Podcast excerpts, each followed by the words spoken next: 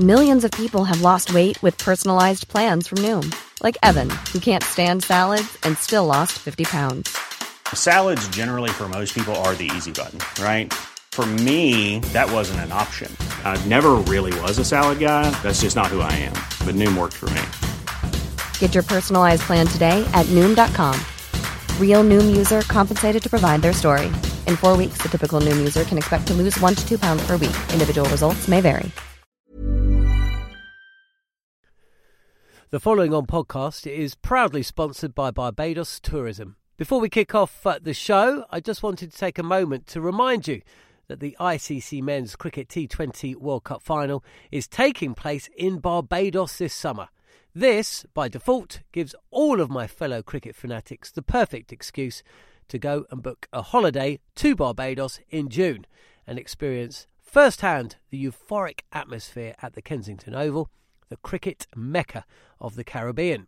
If the cricket alone isn't enough to tempt you, then let me be the one to remind you that a trip to Barbados can also include leisurely strolls along the breathtaking coastline, mouth-watering flavours of the world-class Bajan cuisine, and of course, plenty of rum.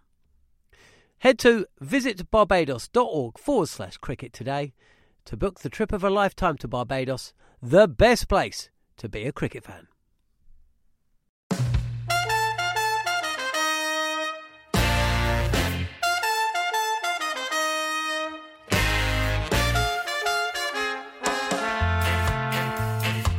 Hello and welcome to the Cricket Collective on Talksport 2. I'm John Norman. Alongside me, as ever, Steve Harmison.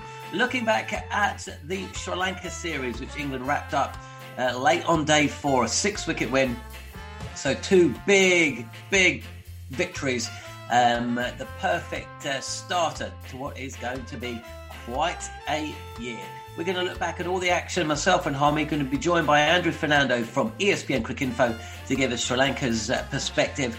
And then at the end of the show, we're going to try and work out which big name player is going to be getting some bad news uh, when the first 11 is selected for that first test match against India, which you will be able to hear live and exclusively on, on Talksport 2. Plenty to get our teeth into. You're listening to the Cricket Collective. So, Harmy, 24 hours out. We should have been up at uh, 4 a.m., but a lion.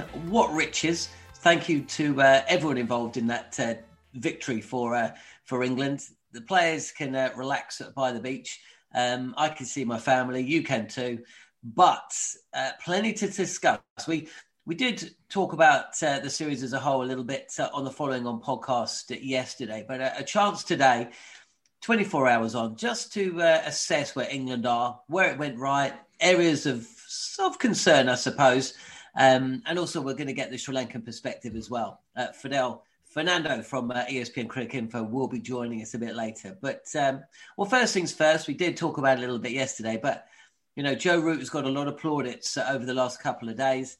Uh, and rightly so. I mean, I think that was um, the first time England had won five overseas test matches uh, you've got to go back to 1922 or something ridiculous. It's been that long. So um, yeah, credit to him, and, and and it's great that he can just look back and, and just enjoy. I mean, at times I've I don't think he's been enjoying playing cricket for England over the last couple of years, but certainly today is a day to enjoy.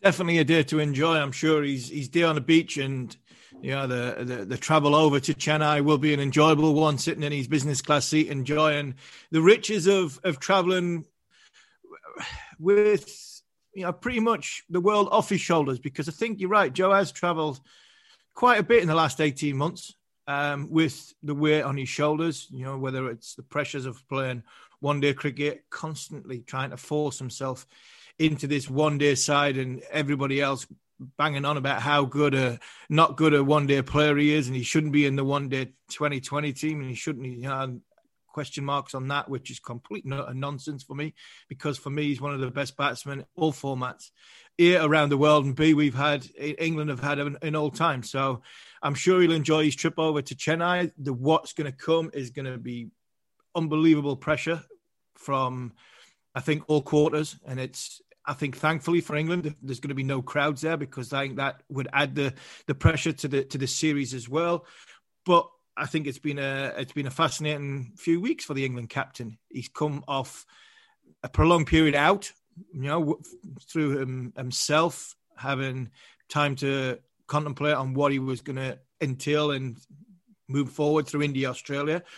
Also to work on his game, and it, you can see that that's bear fruit in in in the two Test matches in Sri Lanka. So I'm over the moon for the England captain. I think he's he's a wonderful young man. He's somebody who I think England can hang the hat on as a role model, um, along with the, his predecessor and Alastair Cook, Sir Alastair Cook. I think England, from a, a, leadership point of view, as a person, are in a good place. Whether they're in as a good place as a team, I think is is yet to be determined because we can all see how well Joe played, and he did. He played absolutely brilliantly.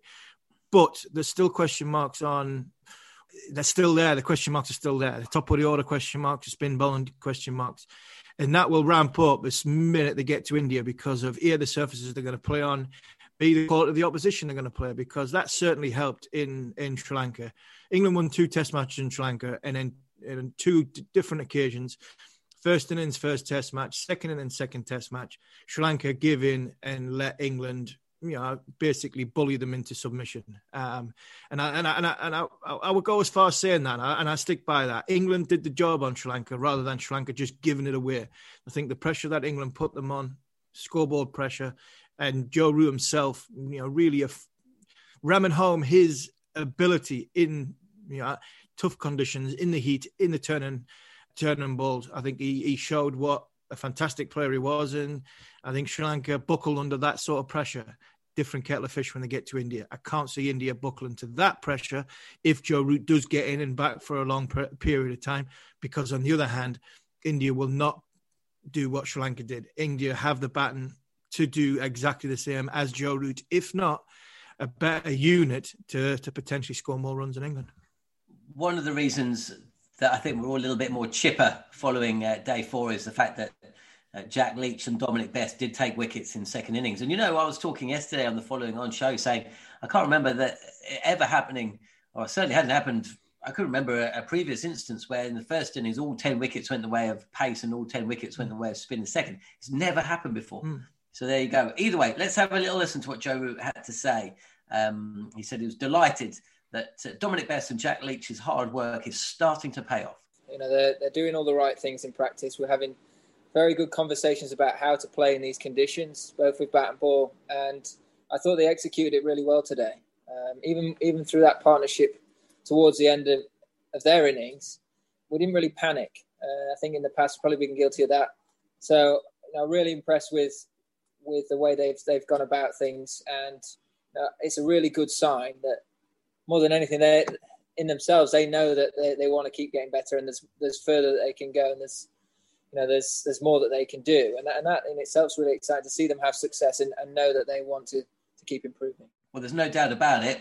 England need both Bess and Leach um, having those kind of series which define them essentially.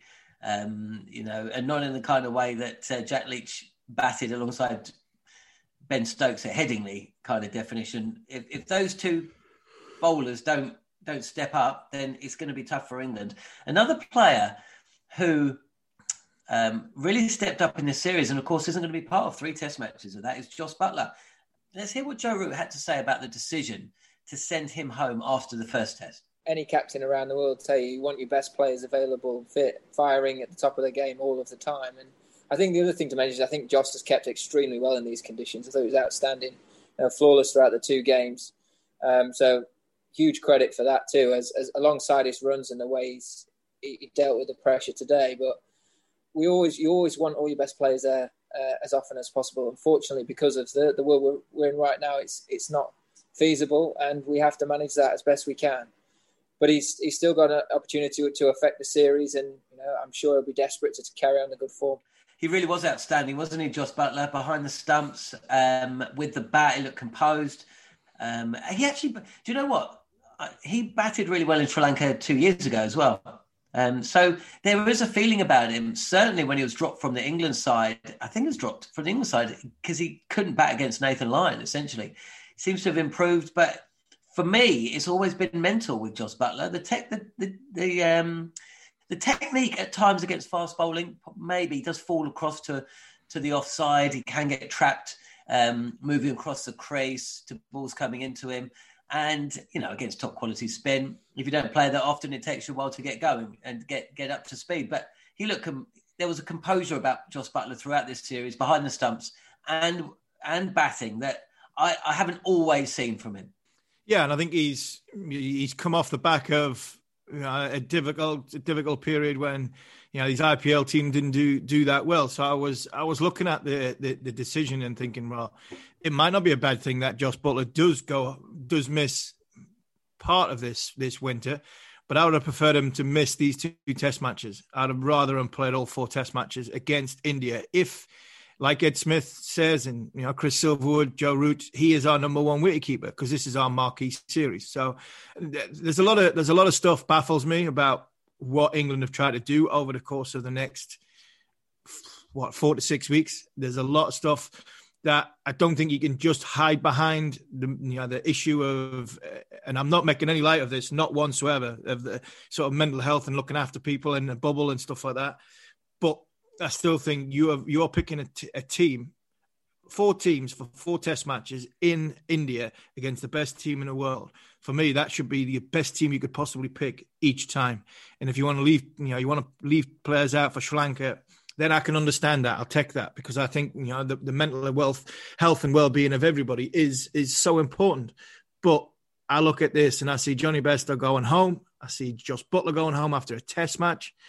Just when Jos Buttler is finally not winning people over because he doesn't have to win anybody over. He's a seriously talented boy, but he's in a good position. And when you're in a good position, in a good headspace, we'll see when we will hear talking, you know, the likes of Mark Nicholas, um, Kevin Pietersen when he comes, Mark Butcher. As a batsman, when you're in a good headspace, you want the game to come tomorrow. You want another game to come tomorrow. You don't want any nets. You want, you just want to face balls in the middle, make it count.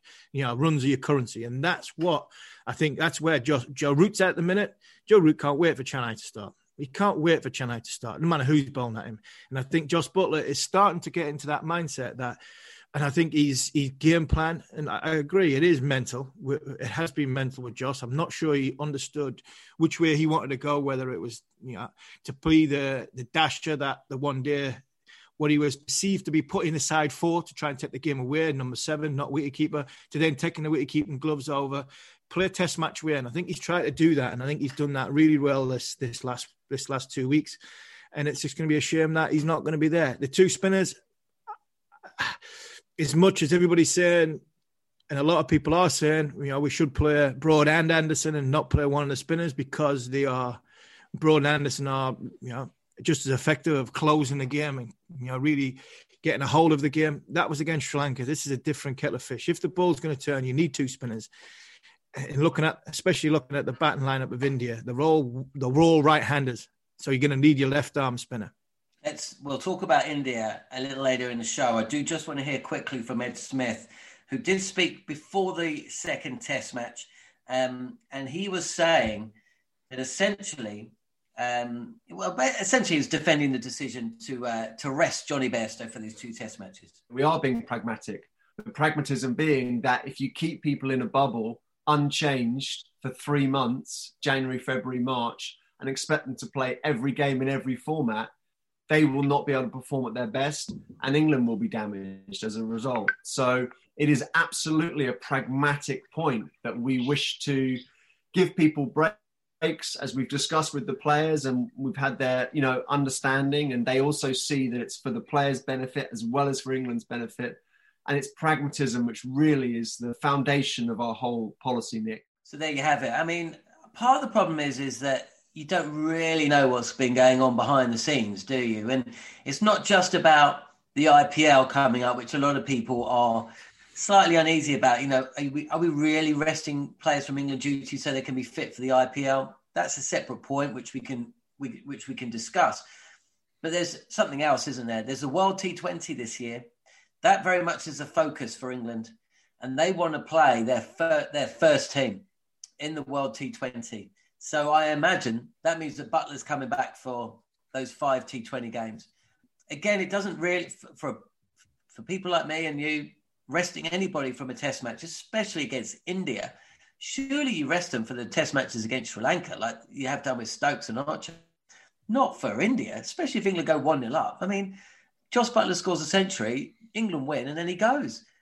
I, I can't think of it of that ever happening, ever in uh, in Test history. But anyway, we'll, we'll just have to wait and see. That's certainly a topic that's going to rumble on and on and on. Listen, We've got plenty to talk about on the show. We've got uh, Andrew Fernando joining us very shortly. We're going to get the Sri Lankan perspective. We are going to talk about uh, the India series later on, and I want to get your 11 for that first test match. I want to know who you, Steve Harmison, is going to drop. Who's going to get the tap on the shoulder um, midway point of training the day before and told, sorry, but your 400 plus test wickets aren't going to be required uh, for the first test match tomorrow. Plenty more to come. You're listening to the Cricket Collective on Talksport 2.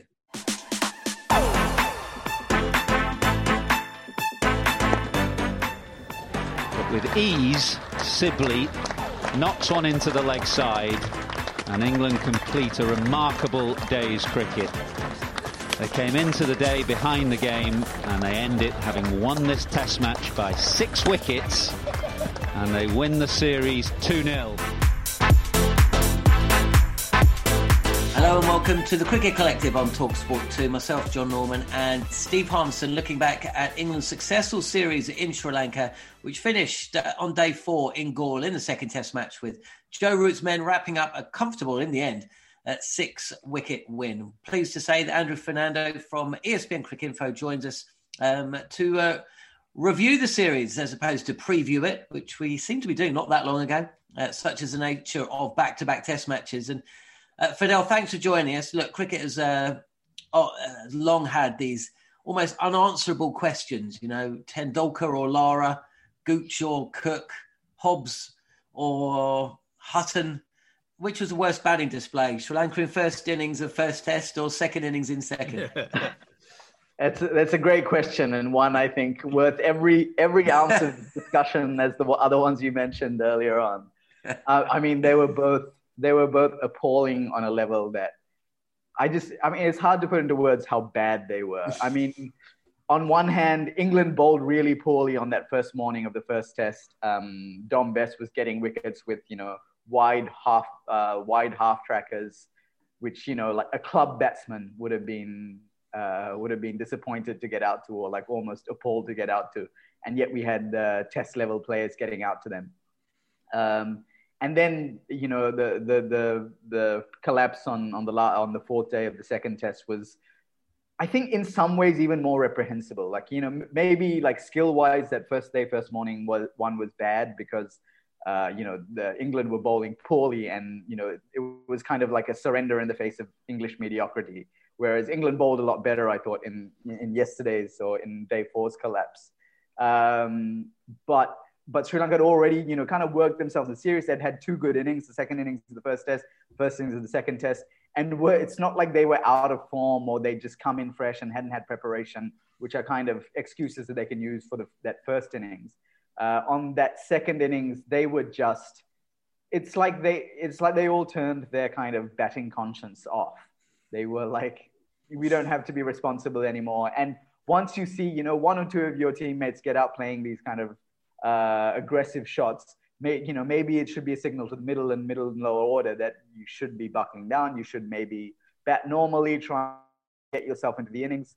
Uh, it's not like it's not like there were any indications the previous day that uh, that the pitch was unplayable. You know, Root scored 180 odd uh, and was only out because he got run out, and uh, and other other players kind of maybe didn't score as much, but they at least were able to spend some time at the crease.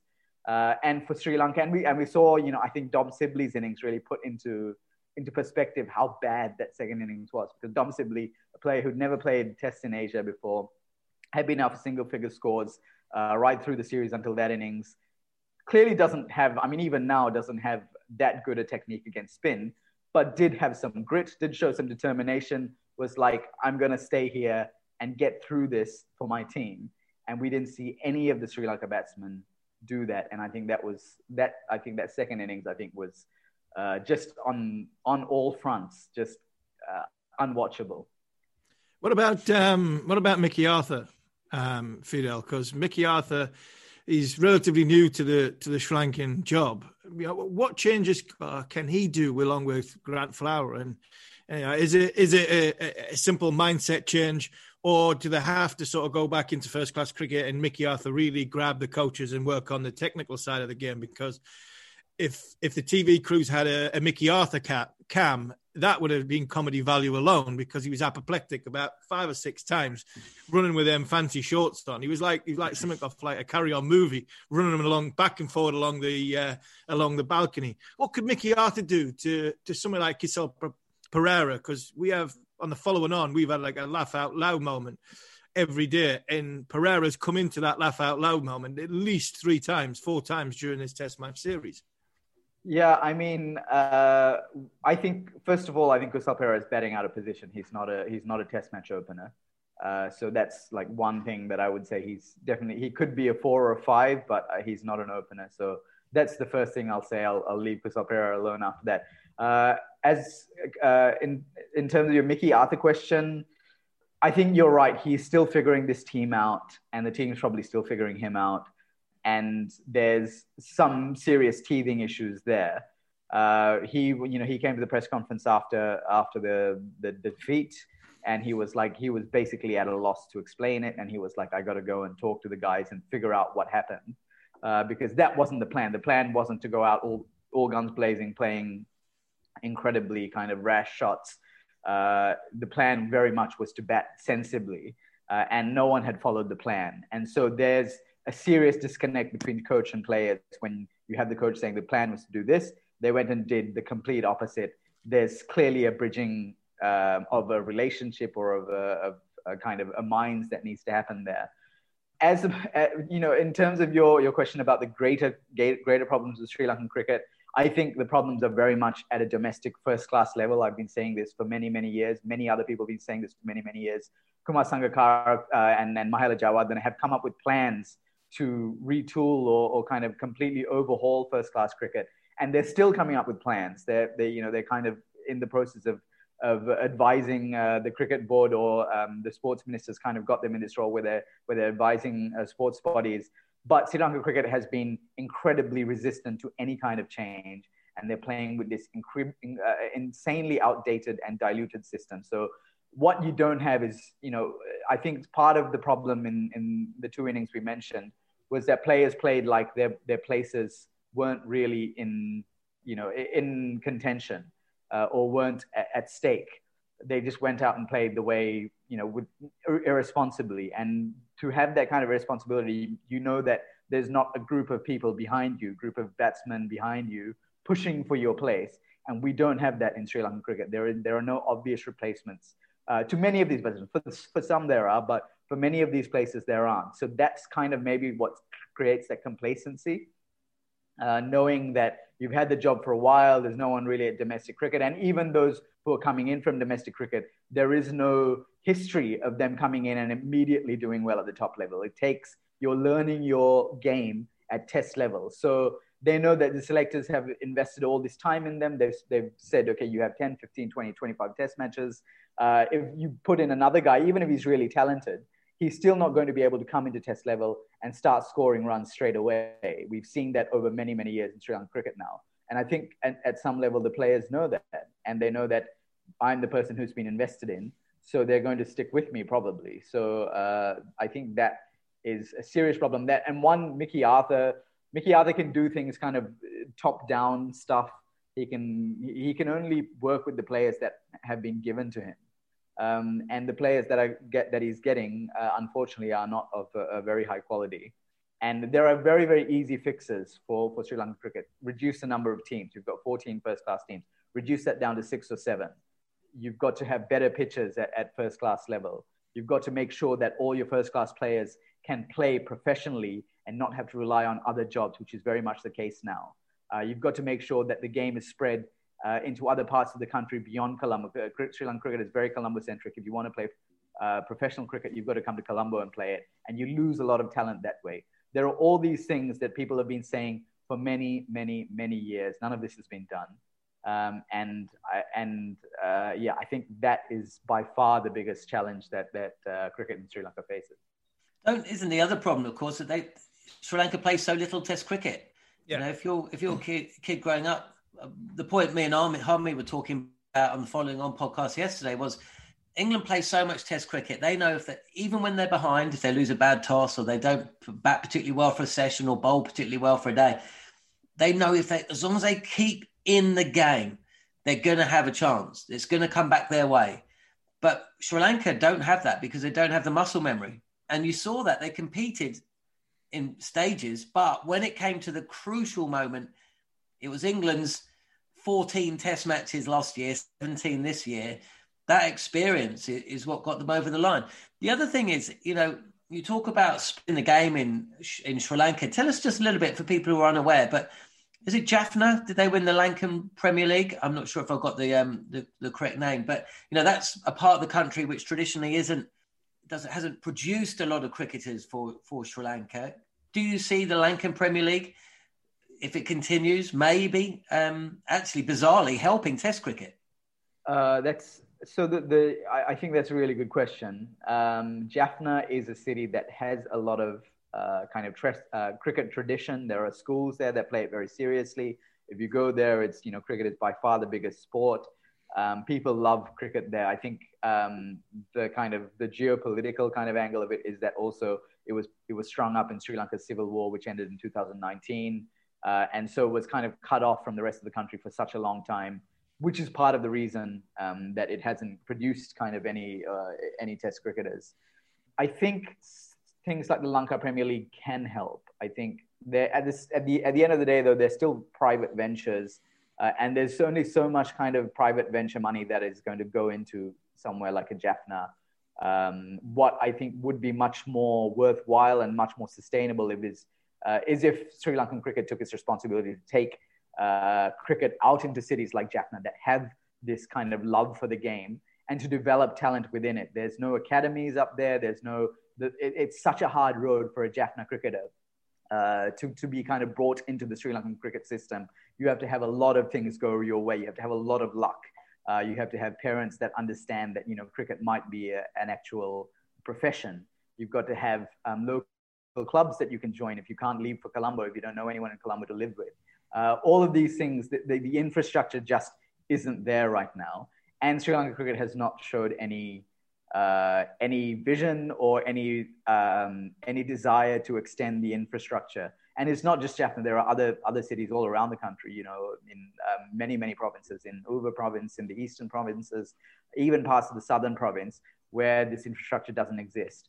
And somewhere something like an, an LPL can can help kind of boost uh, that infrastructure, but it's not. It's only going to be like a five percent, ten percent thing. Like it's not. It's never going to be like super sustainable. It's only as far as that franchise is inter- interested in uh, in aiding kind of the development of cricket there. That it's it's uh, Sri Lanka cricket has really got to do the heavy lifting, uh, and they're not doing that.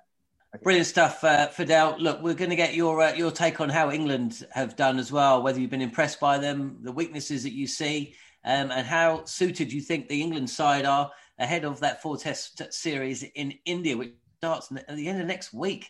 Um, there's going to be plenty of cricket to talk about over the next few years, that's for sure. Uh, and you're listening to a cricket show on Talksport 2, the Cricket Collective with myself, John Norman, and Steve Harmison. Millions of people have lost weight with personalized plans from Noom, like Evan, who can't stand salads and still lost 50 pounds. Salads, generally, for most people, are the easy button, right? For me, that wasn't an option. I never really was a salad guy. That's just not who I am. But Noom worked for me. Get your personalized plan today at Noom.com. Real Noom user compensated to provide their story. In four weeks, the typical Noom user can expect to lose one to two pounds per week. Individual results may vary. Quality sleep is essential. That's why the Sleep Number Smart Bed is designed for your ever evolving sleep needs. Need a bed that's firmer or softer on either side? Helps you sleep at a comfortable temperature? Sleep Number Smart Beds let you individualize your comfort so you sleep better together. JD Power ranks Sleep Number number 1 in customer satisfaction with mattresses purchased in-store. And now, save 50% on the Sleep Number limited edition Smart Bed for a limited time. For JD Power 2023 award information, visit jdpower.com/awards. Only at a Sleep Number store or sleepnumber.com. The following on podcast is proudly sponsored by Barbados Tourism.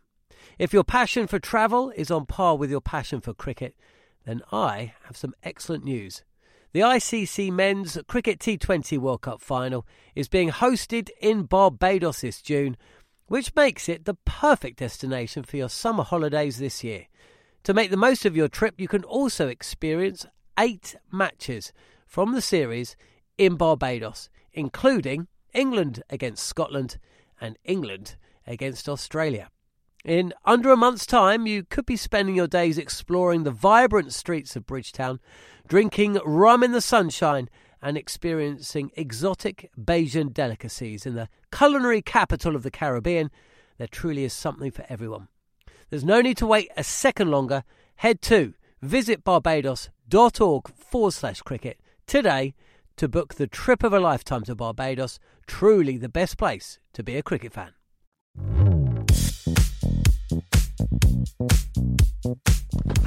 Edge to slip. Just with that new ball, slip in play, skidding on straight to him. Five for Ambuldeniya, his third five wicket haul, quite brilliant. You're listening to the Cricket Collective on Talksport 2, myself, John Norman, and Steve Harmison, uh, alongside us, uh, Fidel Fernando from ESPN Cricinfo. Harmy, you had a question. Yeah, Fidel, we've talked a lot about Sri Lankan, the, the structure of the cricket and what potentially went wrong in, in the in the two Test matches against England and a bit of naivety. But there was a, a couple of positives. Angelo Mathews coming back in and scoring 100, Thirimanne scoring 100, having you know possibly like he must have read mentioned. he must have read your article, Fidel. Yeah, what you've what you've mentioned about the some players, you know, just constantly getting picked because Thirimanne was averaging 22 off about 40 test matches, managed to get uh, a, a, test match 100. But the one I want to talk about is Ambuldeniya, you know, a little superstar potentially in the making there in Sri Lanka. He got 15 wickets, nine wickets. Everybody else got nine wickets that bowled in that series. But he looked as though he's, he's sort of grabbed a hold of test cricket um, and really give it a shake from a left-hand spin point of view. Yeah, absolutely. And I think he's he's been someone that's really that's been really promising from the start. I think when he uh, he played a Test series in South Africa, uh, and that was his debut series, and uh, he got a he got a five wicket haul in a win in Durban, uh, and then followed that up with a, another good performance in in Port Elizabeth uh, before he kind of injured his uh, finger and wasn't able to bowl in the second innings. But he's just one of those players that just seems to have an, a maturity about him um, turns the ball a lot. I think that's that's really really nice to see from a left arm spinner that he's not just coming in and kind of varying his pace and uh, and uh, kind of not just relying on subtlety, but he's also relying on like quite drastic turn at times.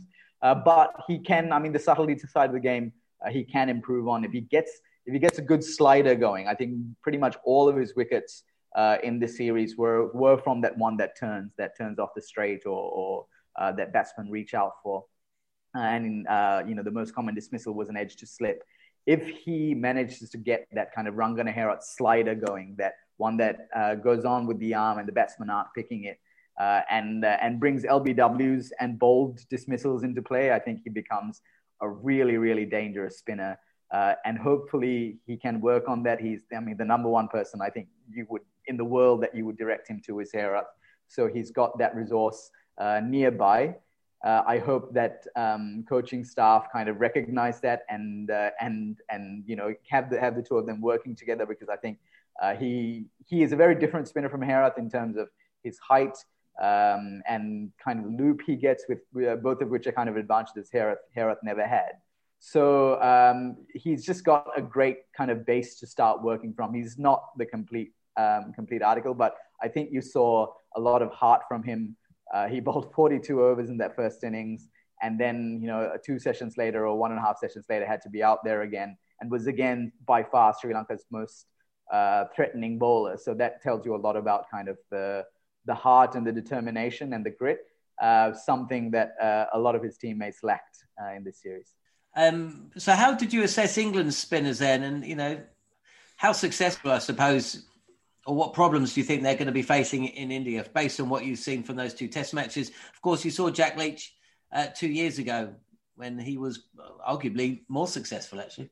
Yeah. I mean, I think Leach is, is a very steady and very uh, solid option. Um, first of all, I don't think you can take much about their uh, England spinners' proficiency from the first or the last innings of the series that Sri Lanka played. Those were kind of aberrations from a bowling perspective because you didn't need to bowl that well to get um, the batsmen out the way they were playing.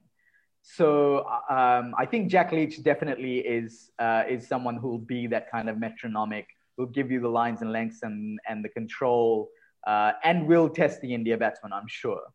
Uh, where I'm not so convinced is Dom Bess, whether he's uh, I can see, you know, some India batsmen kind of taking him on. Um, that first test, I think, is going to be really interesting to see how he goes and how the India batsmen play him. I suspect that they'll go after him um, with a long series in, in mind and knowing that if they if they attack Bess and they kind of take him, you know, neutralize him in that test, uh, then they give themselves a, a, big advantage for that series. And I suspect that uh, a few India batsmen have got him lined up uh, for that series. And you talk about the, the spinners, but another department that England, I think, need to, to, to seriously have a look at. And you know, we've talked about Jonny still going home and Jos Buttler, not England's you know best players being out there all the time. But there's a question mark on England's some somewhere. There's something from you know the, the working in Asia and being around the, the, sort of culture in Asia. That's a, a massive headache for England going into India. Yeah, I mean, uh, interesting. I think there were some interesting comments from Sibley after the game. He said that he'd come to Sri Lanka with us with a particular game plan against spin that he thought it was going to work, uh, and then obviously it went very wrong. Uh, and then he had to change, you know, mid-series to figure out another game plan. Um, I think Sibley was a little bit lucky uh, in that in that second innings where he did score runs because he got quite a few like very close LBW uh, decisions uh, go his way. I think there were three kind of umpires calls yeah. uh, where they were hitting the wickets. Uh, so I, am I'm, I'm not convinced that he's kind of really found a way yet. I think that that innings was kind of built on determination and hope, uh, and uh, it, it happened to work for him. Um, Zak Crawley again hasn't hasn't had a score as well, so I think they are a big kind of question mark going into that India series. Uh, Jadeja and Ashwin uh, I don't think it, it, it, goes without saying are going to be a much bigger challenge. That SG ball is different; it behaves uh, different from the Kookaburra, which we uh, which is used in Sri Lanka. So that's going to be a change. All of that, I think, is going to be just a much much greater um, greater challenge for England. Uh, I think uh, I think Root being there is. I mean, the, apart from Root, the only other batsman who kind of had the measure of, of the bowling this series, I think, was uh, was Jos Buttler, and I think he's going home. So uh, England have a lot of a, there, there's a lot to be kind of concerned about from a batting perspective because they're going to get challenged a lot. Uh, they're going to get much much sterner challenge in India than they did here. And if you were to compare the England from 2021 and 2018, there's obviously similarities there. Um, which of the two series has impressed you, I suppose, the most? Uh, I think I think 2018 was more was a more impressive kind of England um, England team because I think there were there were a lot more things that you know they they also had Ben Stokes you know scoring scoring uh, ben, sorry Ben Foakes uh, scoring much more um, much more liberally. They weren't just reliant on Root. They weren't reliant on a single player uh, the way they were in this series. Um, I think Keaton Jennings scored runs. Um, so these, I mean, they were, and and they, I think, fielded and bowled really well. I think Moeen, Adil Rashid, and uh, Jack Leach were, were a fantastic spin trio, all of whom had kind of different spells in which they kind of broke games open. Uh, so I think that was that was a much more impressive win for me. Uh, I think this England team probably I think because of what we've mentioned already that the opening doesn't seem as good, um, over reliant on Root and Bess. I think is could potentially be someone that the England India batsman target. And what is what is it meant for you know Sri Lankan people that England have come, they've now gone. Looking back on the series, and, you know the, the positivity that you know England have give to, or the world of the world of cricketers give to the, the people of Sri Lanka in this difficult time.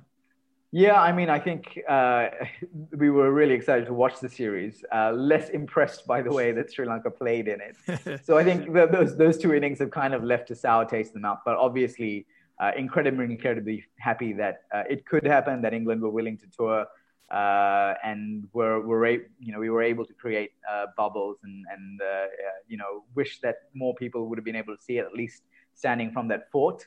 but, but, you know, what, what such is, such is life at the moment, I guess. um, it was definitely a, a, very well closely followed series at home, uh, judging by at the very least by the uh, by the anger that was felt uh, at the end of it. Brilliant stuff. Um, and very very quickly, Fidel.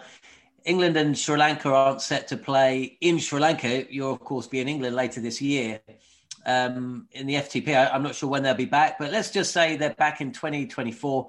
Of that Sri Lanka 11, um, you can include you can include a couple of the injured players and the captain. I mean, that was a big a big loss. He was uh, by far the best batsman when England were last in Sri Lanka. So losing Karunaratne at the start was uh, was a huge blow. But of the team, who who would you expect to still see in the Sri Lankan side next time England come touring? Say they do in 2024. Yeah, um, good question. I think Meth. Uh, I mean, the, the thing is, there's no kind of really old players apart from maybe Suranga Lakmal and Dilruwan Perera, who almost certainly won't be there. Um, the batting, I think most of them, even Mathews, might be you know at the very tail end of his career, but 2024 doesn't seem it doesn't seem outlandish that he's still around. Chandimal, Karunaratne, they're all kind of younger. Uh, Mendis, uh, Kusal Perera, they'll, they're, I think that that batting unit. Uh, we've seen that there's a propensity not to drop underperforming batsmen. So even if they underperform, they may still be there in the team. Um, uh, let's hope Thirimanne averages a little bit more than 24 though uh, next time.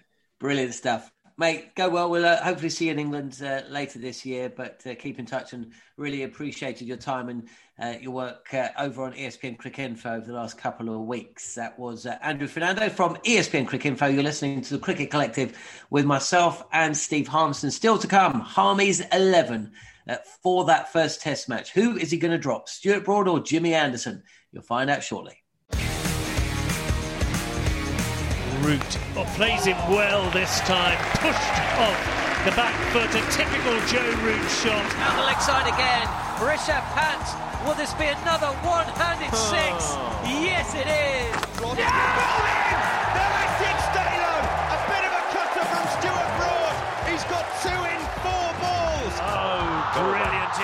It's just swatted away.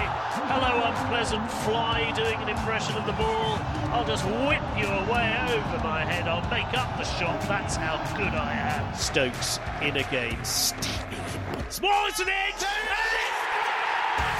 It's been taken. Stokes has done it again. Just when England needed a hero, they found one. You're listening to the Cricket Collective on Talk Sport 2. Myself, John Norman, and Steve Harmison. Um, we're going to have a little look ahead to uh, to the India series. I want to hear your 11. I'm going to give you mine.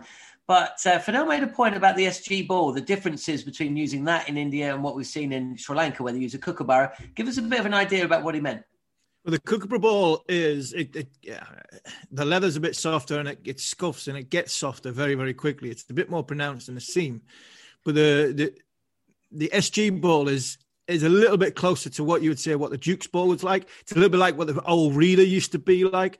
Um, it's a little bit tougher, a bit more robust, not as you know the seam's not as pronounced. It's not as uh, sharp as what the Kookaburra ball is. You know, you get a brand new Kookaburra ball and you start throwing up in the air, you could literally like cut your fingers on it because uh, the seam's that sharp, and that's why for seamers, it's so important for the first 10 overs. You you put it in the right area because it, that's when it does its most.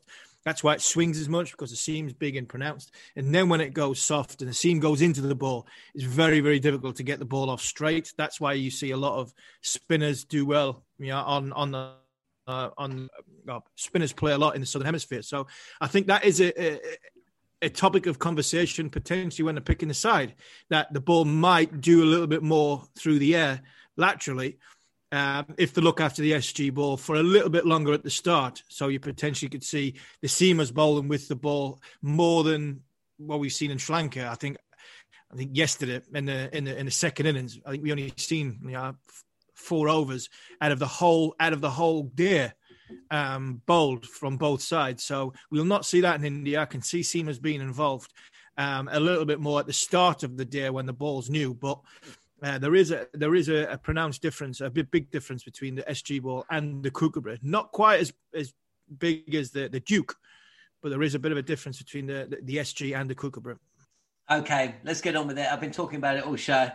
Let's hear your eleven for that first Test match against India in Chennai. The team England, picks itself. England, England lose a toss and, and bowl.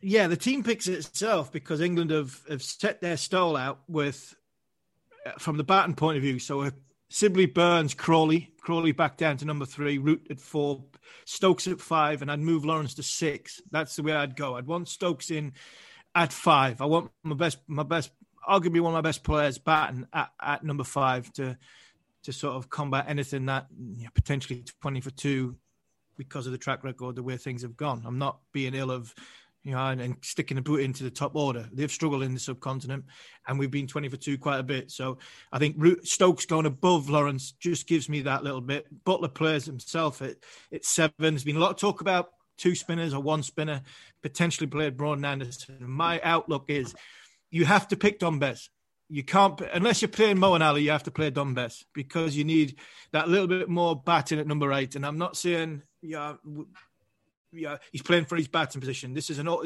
number eight is still an all-round spot. You know, when you look across the across the side there, you're going to have Ravi Ashwin at number eight. He's got four Test hundreds. You know, you you look at, yeah, I think that Bess has to play. The only thing with Bess playing is you look at India's one to six. They're all right-handers. And they're all going to play Bess comfortably, turning the ball into him. So from that aspect, I think England's best option from a spin point of view is play Leach. So Leach has to play as well, which then gets me a conundrum. Which one doesn't play?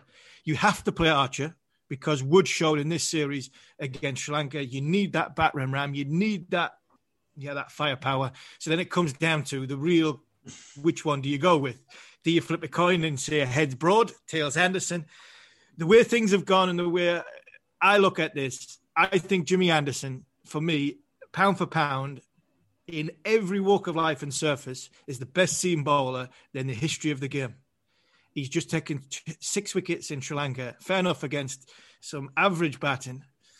But because of that, I'm going to punt for Anderson over Broad in the first test match. Only because if you ask me, without Sri Lanka, they hadn't been to Sri Lanka, they're going first test, I picked Broad over Anderson because of the way Stuart Broad bowled throughout the summer. He had the form going in. He had he had the you know the everything behind him. Now I've just seen both bowlers bowl beautifully in Sri Lanka.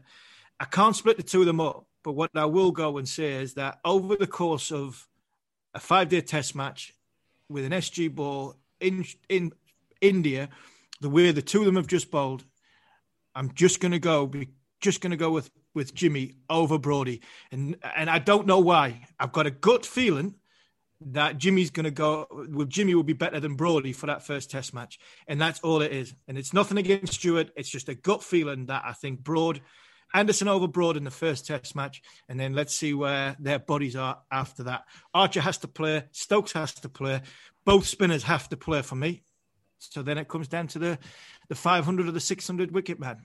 And unfortunately, Stuart, I'm sorry. I've just got a gut feeling I'm going to go with Jimmy. Yeah, I went with Jimmy as well. Um, look, he's not going to play back to back tests. So it's simple as he's just taken a sixer. He's England's number one bowler. He's the most successful bowler in their history.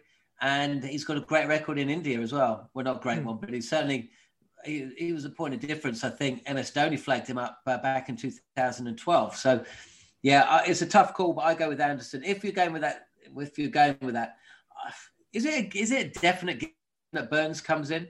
Um, I suppose it is, but I don't, is, I don't, I sense... don't know where we can get him in unless you, unless they play Foakes, unless they say right, Foakes is going to wait to keep for four Test matches. That's the only thing I can think of is if they think Foakes can keep right. We're going to India. Foakes is going to keep all four Test matches. Burns doesn't come back in. Crawley, Sibley, Root, yeah, Root potentially at three. Stokes yeah, at four. Happen, Lawrence five. I, I, I just there... can't see that happening.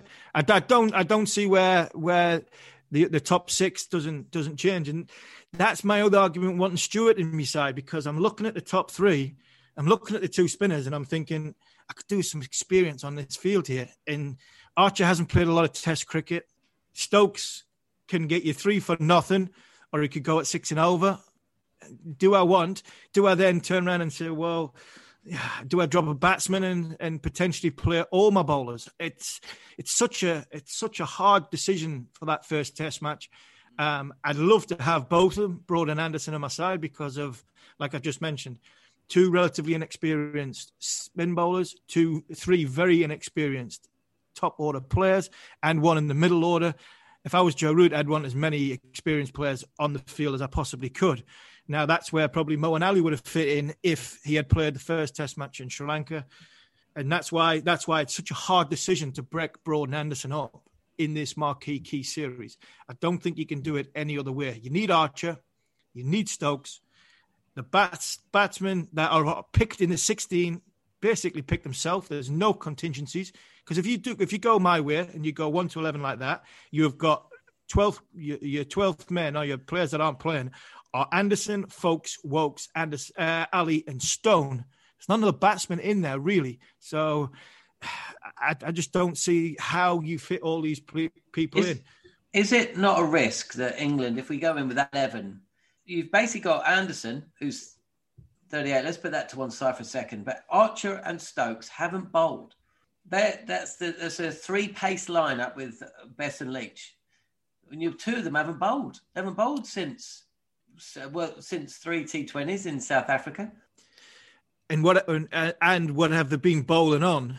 They've probably been bowling on a in an outside tent at minus three, minus four in Loughborough, and you've got to go into that heat. And I know the modern day play does change, you know, changes, you know, uh, fran- franchises and, and moves around and plays around the world, and you you you go into tours now with very little cricket under your belt. I get that. I understand that. That's the modern day way. But you go into 40 degrees heat in Chennai to ask somebody to bowl 90 mile an hour, arguably the arguably the first over of the day, to potentially throwing them a new ball after 80 overs, five and a half hours later, and saying mm. to him, right, go and get me Rishi Pant out, Hardik Pandya out, Virat Kohli out. You know, if Virat's still in at the end of the day, on day one, next Friday, after after very little preparation time.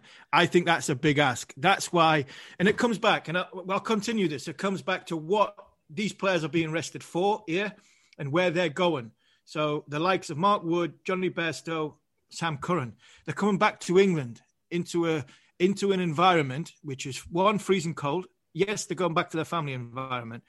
One freezing cold. Two, very. If you listen to the news, the way COVID is going, potentially possibly might not even get back into the country to get back out of the country from a quarantine point of view.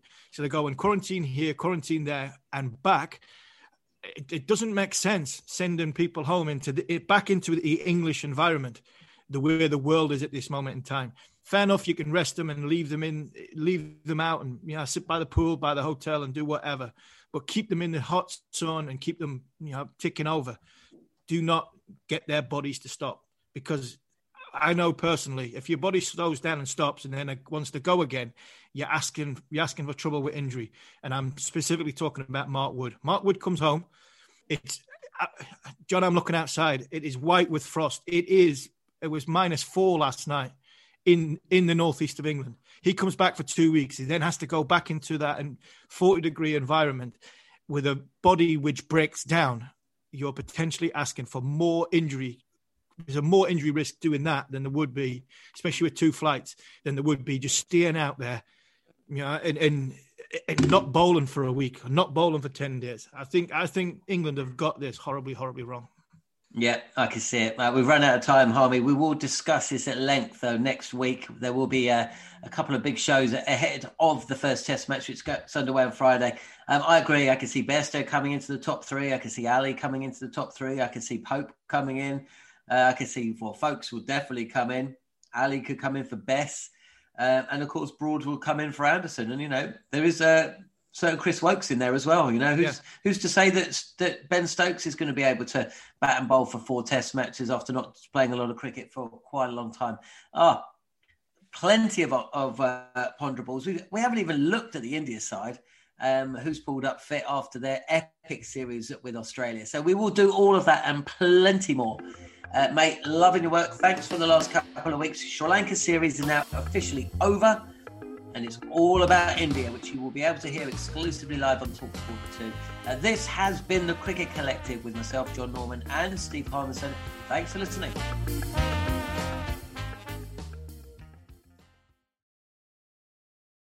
The following on podcast is proudly sponsored by Barbados Tourism, and this is your gentle reminder that Barbados is the best place to be a cricket fan.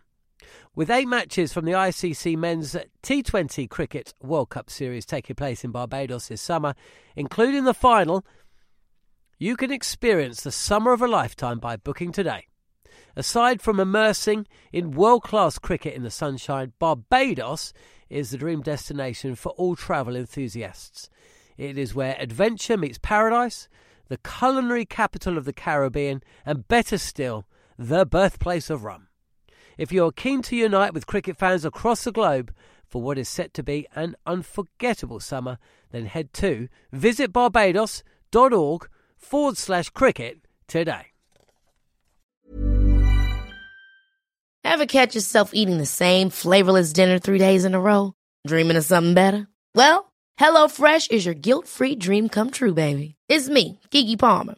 Let's wake up those taste buds with hot, juicy pecan crusted chicken or garlic butter shrimp scampi. Mm. Hello Fresh.